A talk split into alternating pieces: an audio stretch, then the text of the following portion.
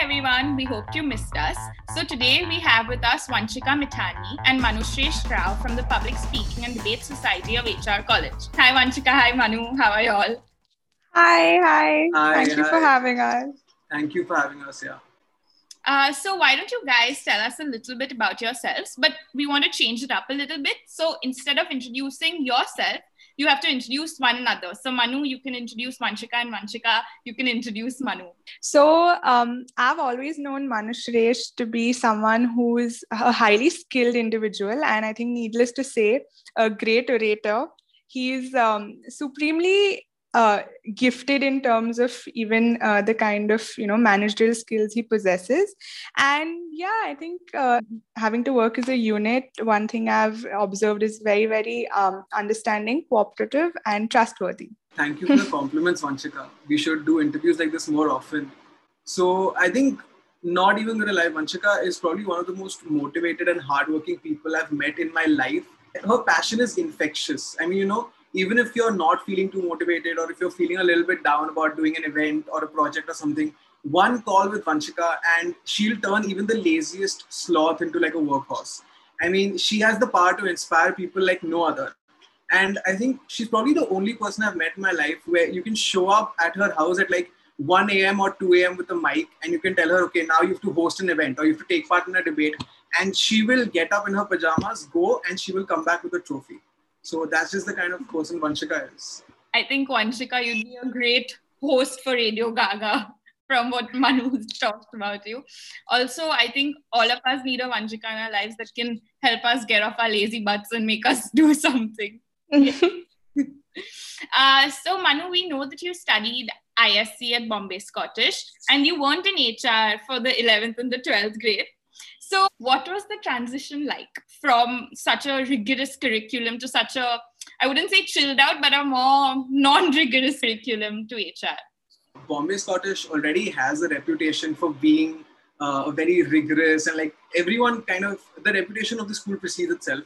So I would say that HR is uh, a lot more free in terms of how much liberty they give students. I mean, of course, in Scottish also students arrange the events and do everything, but there are teachers involved in every step of the way, and it's like a huge hierarchy that you have to follow. Whereas in HR, I'd say it's a lot more liberal. You get to take a lot more of the decisions yourself yeah, I think that was the biggest change going from an extremely structured kind of a school, you know, going to school wearing uniform every day to now having to worry about, okay, which t shirt do I wear with which jeans?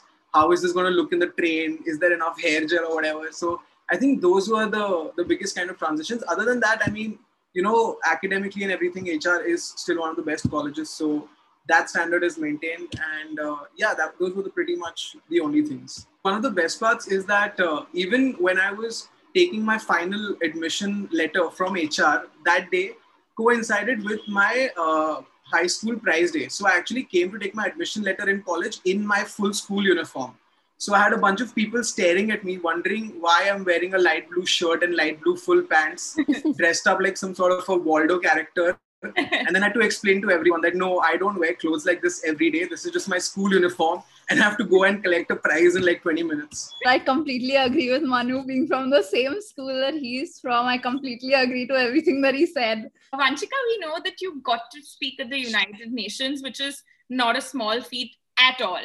And I'm not even exaggerating when I say that.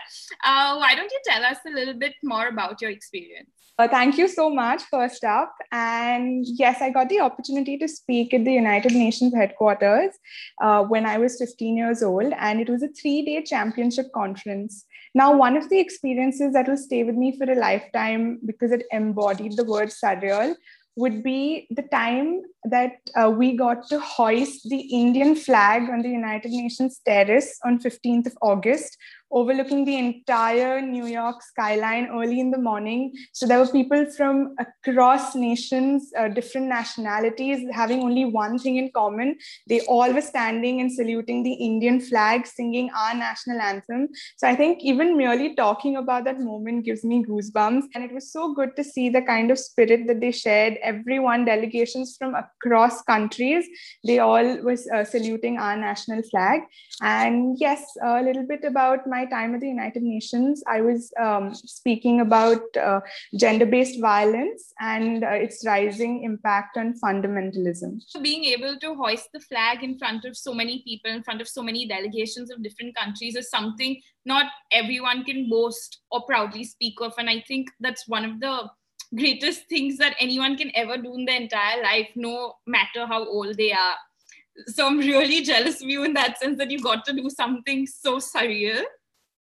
This is the first I've been hearing of this like event, and I swear I got goosebumps myself, and I wasn't even there. I can't even imagine what you went through. Thank you. And they had all the other flags um, that they'd roll down, and we had the Indian national flag waving high on 15th August. So they gave us a lot of respect. Uh, that's something that we should hand over to them. And they had the Empire State Building light up in the tricolor.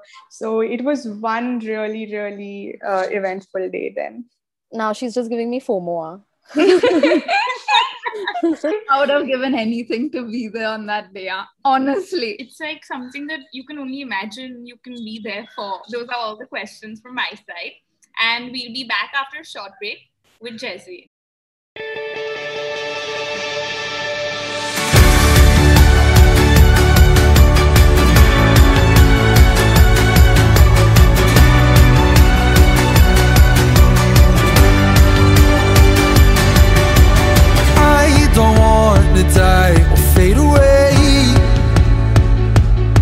Just want to be someone.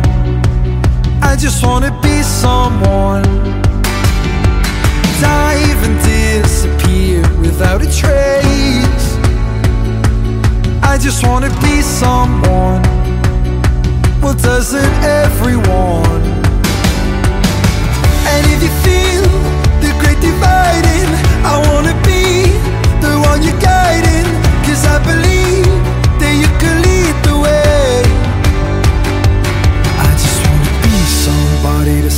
someone. Oh, I wanna be somebody to someone. Oh, I never had nobody and no road home. I wanna be somebody to someone. And if the sun starts setting, the sky goes cold. And if the clouds get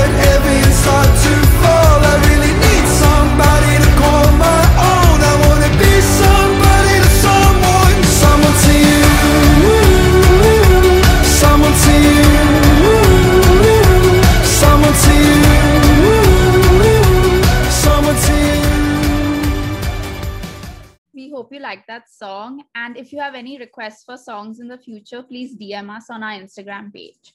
Since both of you guys are presidents of the debating club, what happens when there's a disagreement between the two of you? How do you all resolve it? I think one of the reasons we've been able to get through the kind of year it's been for us is because we both function as one unit. And I think what debating has taught us is primarily listening to the other person's opinion and then trying to form and come to mid ground, right? So uh, with Manu and me, the main thing is we're then one single entity and putting forth a united front. So whenever we have any kind of you know points of differences we discuss it amongst ourselves. We make sure we don't end the call till we found something that makes both of us happy. And i think that oh, we owe that to debating and public speaking because we've been taught to listen and not only hear. So I completely agree with Vanshika when she says that, you know, we've been friends, I would say even best friends now for like two years. And we have taken part in so many debate competitions together. Like there was a point where we had like a proper strategy, you know, she'll start and I'll end, and this is how we'll argue. So we know each other pretty well and we're pretty in sync with each other when it comes.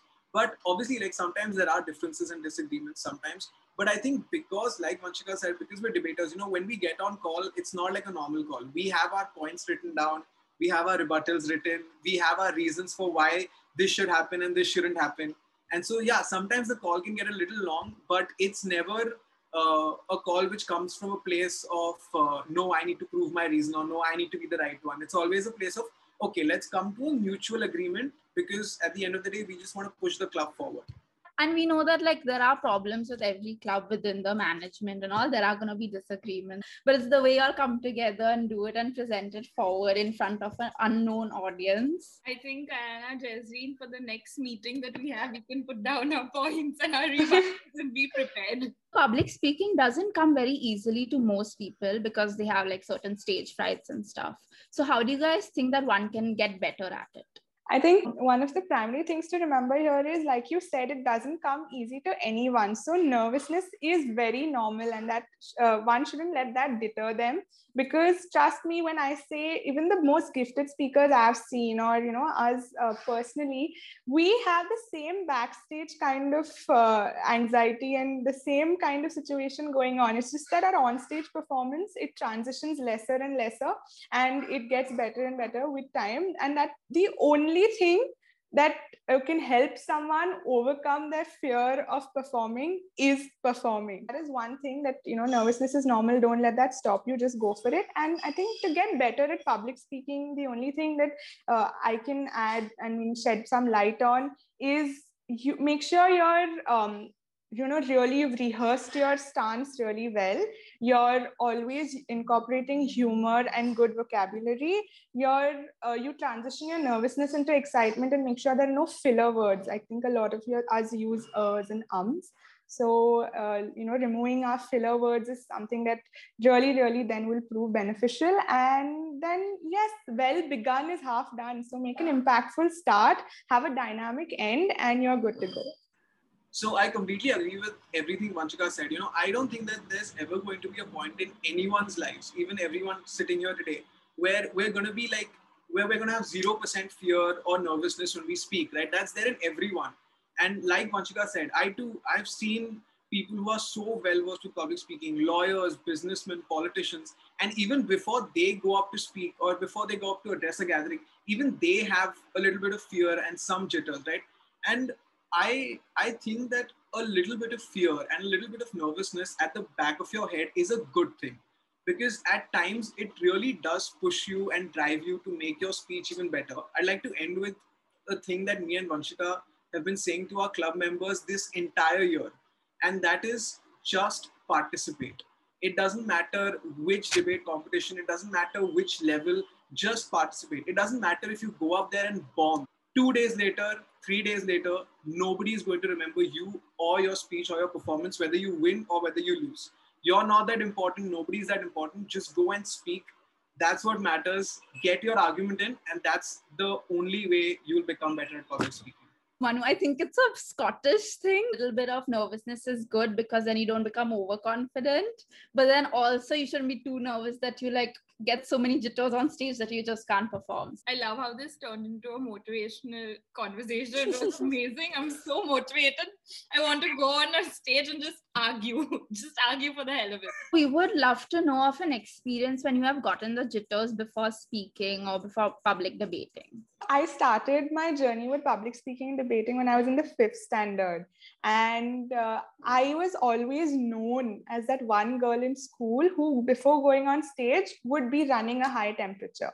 It was a known thing. I would have very high fever before going on stage. I would have no other symptoms of nervousness or anxiety. I, you know, people really have it bad. Then I think some people throw up. But uh, touch wood, I never had something like that. But I used to run high temperatures, and I think that's something that is constant even when I'm in my degree college now, right from fifth standard, because it is uh, like I've said before, you know, it, the backstage uh, scenario doesn't change by just going up and participating more. Your kind performance on stage gets better. I don't think I can tell you how much I agree with Vanshika on the fever thing. I think I'm running a fever right now too. And coming to jitters, like Vanshika said, I've been doing this for some time now and I remember one of the earliest memories of having jitters in public was I think Jezreen would be able to relate to this a little because in school we used to have these school assemblies and each day every class every division would go up and they would have to speak in front of the entire school. I was chosen one time to speak. I was standing in front of like 3000 students. That has to be one of the most nerve wracking things my entire life. My legs were shivering and i was about to like break into a panic attack. And the best part is for people who think that I don't do that anymore, this practically the same thing happened to me when I attended my first debate in HR college. I am so glad that there's a podium most of the times when I speak because if you saw me behind the podium, you would think I'm a complete nervous wreck. So I think it never goes away. Believe me, everyone faces it, no matter who you are. I'm so sorry. But I agree with you. Like I, I know the assembly thing that you're talking about. And even when you're like reading from your diary and it's preset and you know what you're gonna say, you still have this jitter. So you can only imagine when you have to buy heart it and speak in front of like 200, 300 people is what's gonna happen. So yeah. But I think that's what makes you such a good speaker and that's what invokes that confidence in you. The only thing I have to say is I think Jazreen and uh, Manu need to do a podcast on uh, Bombay Scottish alone because they've just been Manu, talking over that. That's all from my side. Now over to Kayana. दूर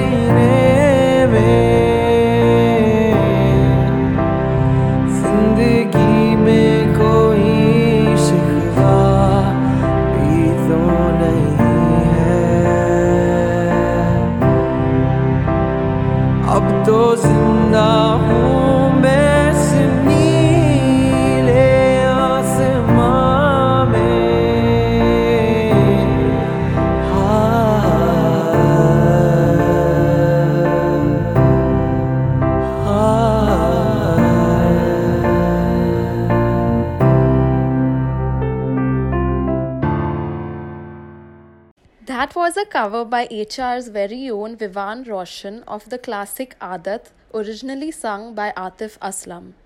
Hello, everyone. I'm Vanshika, and I hope you all enjoyed that. We're looking forward to having you all on board. Uh, Why don't you tell us more about Off the Cuff? This is something very, very close to both our hearts. Off the Cuff this year has premiered as HR College's first national level event series. So, Off the Cuff earlier used to be a flagship fest by the Public Speaking and Debating Society that used to take place over three days. But uh, like you know, in a fest, when you have a three day fest, the entire committee is then fully packed and has their hands full with organizing it. And we decided why not come up with a framework this year that enables our own students, the ones who enrolled into the Public Speaking and Debating Society, because obviously they're the ones who are the most passionate about then the nuances and the auxiliaries of public speaking. So why not give them a chance to participate as well? Why should we be the ones depriving them of that? So what we did is instead of having a three-day fest, we had a four-month extravaganza with five national level events.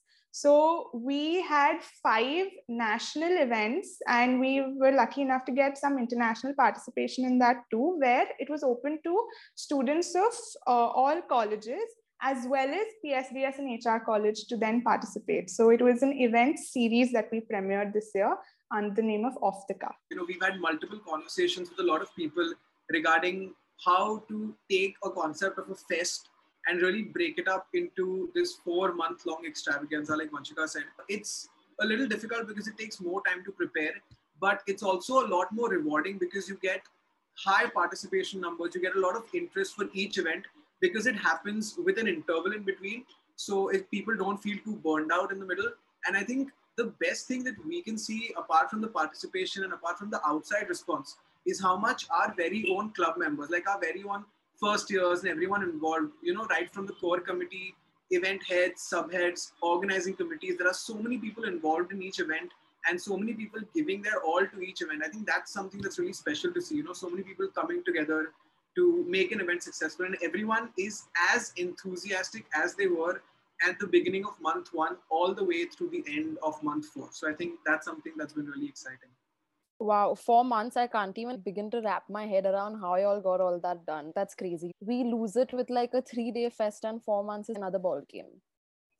How was the 2021 off the cuff different from the previous years? I think a lot of us here perceive this year to be an exceptionally difficult one, and rightly so. But when it comes to PSDS, what Manushresh and I and the entire core committee can agree upon is that this year has brought along with it a myriad of pros that outweighs cons in terms of one, because it's all virtual and online, we got the opportunity to take it national and then, uh, as Manu will tell you, not only national, we also traversed the boundaries of our nation and welcomed international participation from Dubai and Kyrgyzstan and, uh, you know, remote places of Bishkek. And that's something that really, really made us happy and uh, made us feel like everything in the end is worth it. So this year, this edition of Off the Cuff has been different in terms of then welcoming participation from IIMs and IITs and, uh, you know, really reputed colleges who then took part and won our HR college extravaganza. And also, we didn't have to worry about the logistics of it, which uh, national, going national wouldn't be possible if it was offline.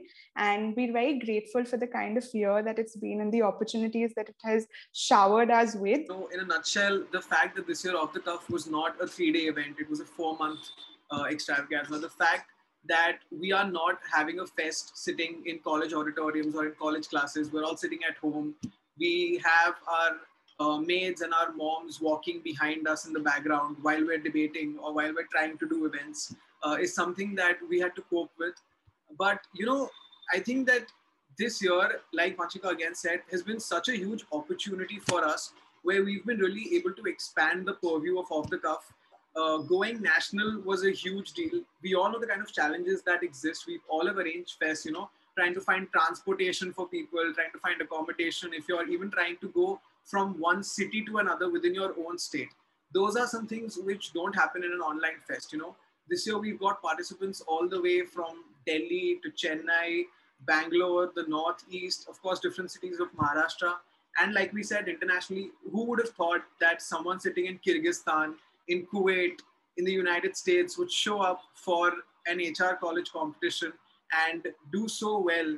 We had a really cool collaboration with Snapchat India this year, and I think that's really cool because you rarely hear of uh, big companies coming to college clubs, especially Mumbai. So the fact that they're actually taking an interest uh, in coming to now Mumbai colleges, coming to commerce colleges in Mumbai, and the fact that we got to be a part of that uh, was very special. So I think those were a couple of key differences between off the cuff last year and this year? Having an offline event of that stature would have been a logistical nightmare. Having Snapchat India come to HR college is a really big deal, guys. How did you all manage to get Snapchat India to reach out to you? This is interesting because we had our stand up comedy competition for which we released an Instagram filter, which we didn't outsource. So we did it completely ourselves. And looking at that, we were lucky enough to have the Snapchat India collaborations head then reach out to us personally, uh, saying that they would like to then work on HR College's first national level event series, Snapchat Lens. And that's something we're very grateful for. I think that's insane. Snapchat is a world renowned app and crazy.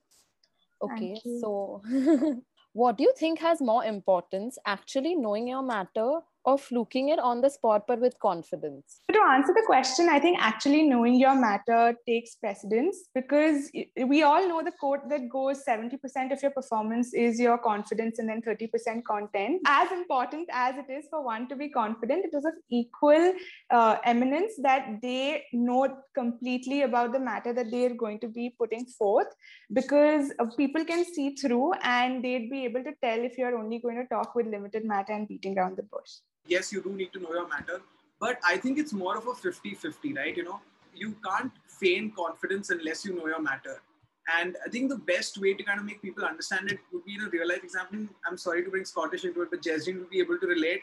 You know, when you have drama questions and you need to answer them and they're like six marks, five marks, and you know only what two marks, there is an art to extending the question and an art to kind of making sure that you write extra in order to get those extra marks but you won't be able to do that unless you know the initial answer so you won't be able to go up and give the most wonderful speech of your life unless you have something to say unless you know what you're going to say right so i think that both of them are pretty much 50 50 and you you just can't go out there and expect to give a good speech unless you know what you're saying. I just want to say that it's not a Scottish-ite thing to write ru- a little bit of rubbish in your paper. Yeah, It's an like, HR thing too. Yeah, you, uh, even I think uh, knowing your matter and fluking it is complimentary, but uh, to be very honest, I fluke a little bit more than I actually know if people know me. Now we have a little bit of an exciting segment, which is who's more likely to. So we'll be asking you questions, and you just have to say whether Vanshika is more likely to or Manu is more likely to, and we'll just see if you all agree or not. Okay? Who is more likely to be the grammar Nazi? Vanshika. Me, probably. Who is more likely to interrupt someone while they're talking? Most probably. None me. of us. Uh, who's more likely to go on talking for hours at a stretch? I'd say Vanshika. Both of us, probably me. Who's more likely to doze off while someone is talking? Ideally, none of us, but if it had to be one of us, then it could be me. None of us, maybe. Who's more likely to sweet talk their way out of something? Probably me, I think. I think both of us in correct measures. Vanshika, you're being very diplomatic. You have to choose Ah. one. Yeah, Yeah, you're from a debate Vanshika, society. just- What is this behavior? Who's more likely to get irritated when someone talks really fast or really slowly? For this one, I have to say both of us. Yeah, both of us. Who's most likely to forget something important? Definitely me. Manu, maybe. Who's most likely to not meet a deadline? No, I think both of us are pretty good with meeting deadlines. I think both of us, like he said. Who's most likely to be melodramatic? I don't want to sound too diplomatic, but I think both of us. Yeah. Who's most likely to speak with their mouth full? None of us, man. We're pretty good at debating by now. None of us. Good job. Good job. That was the one thing that we wanted both of you all to say. None of us had. Good job. Thank you, Manu and Vanshika. I'm really motivated now to go and just speak somewhere. Honestly, I'm not even lying. I'm just going to go and speak somewhere right now. Thank you. I, I think we had a very like cute and fun session. I actually enjoyed a lot. Thank you for having us. Like I said, this is ticked off my bucket list now. I was really, really looking forward to this, and you all made sure it's uh, the best experience we could ask for. Honestly, I didn't know what to expect, but this has been so much fun. Like, you can sit here talking for hours more, but thank, yeah, it's, it's been an amazing experience, guys. Thank you so much. Um, thank you, Manu and Vanshika, for being here. We really enjoyed having you on this podcast. Uh, and everyone, thank you for listening in. We hope you enjoyed. Uh, stay tuned for the next episode.